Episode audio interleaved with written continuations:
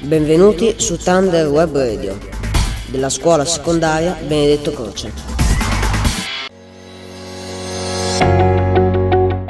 Ciao a tutti, sono Giulia da Thunder Web Radio e oggi vi parlerò degli anfibi.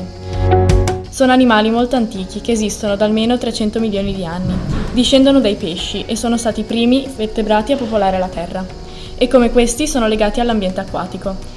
Essi costituiscono il gruppo più piccolo di vertebrati, cioè animali dotati di uno scheletro. Infatti contano solo 3.000 specie. La parola anfibio significa doppia vita. Essi infatti vivono la prima parte della vita dentro l'acqua come i pesci e la seconda parte divenuti adulti sulla terra.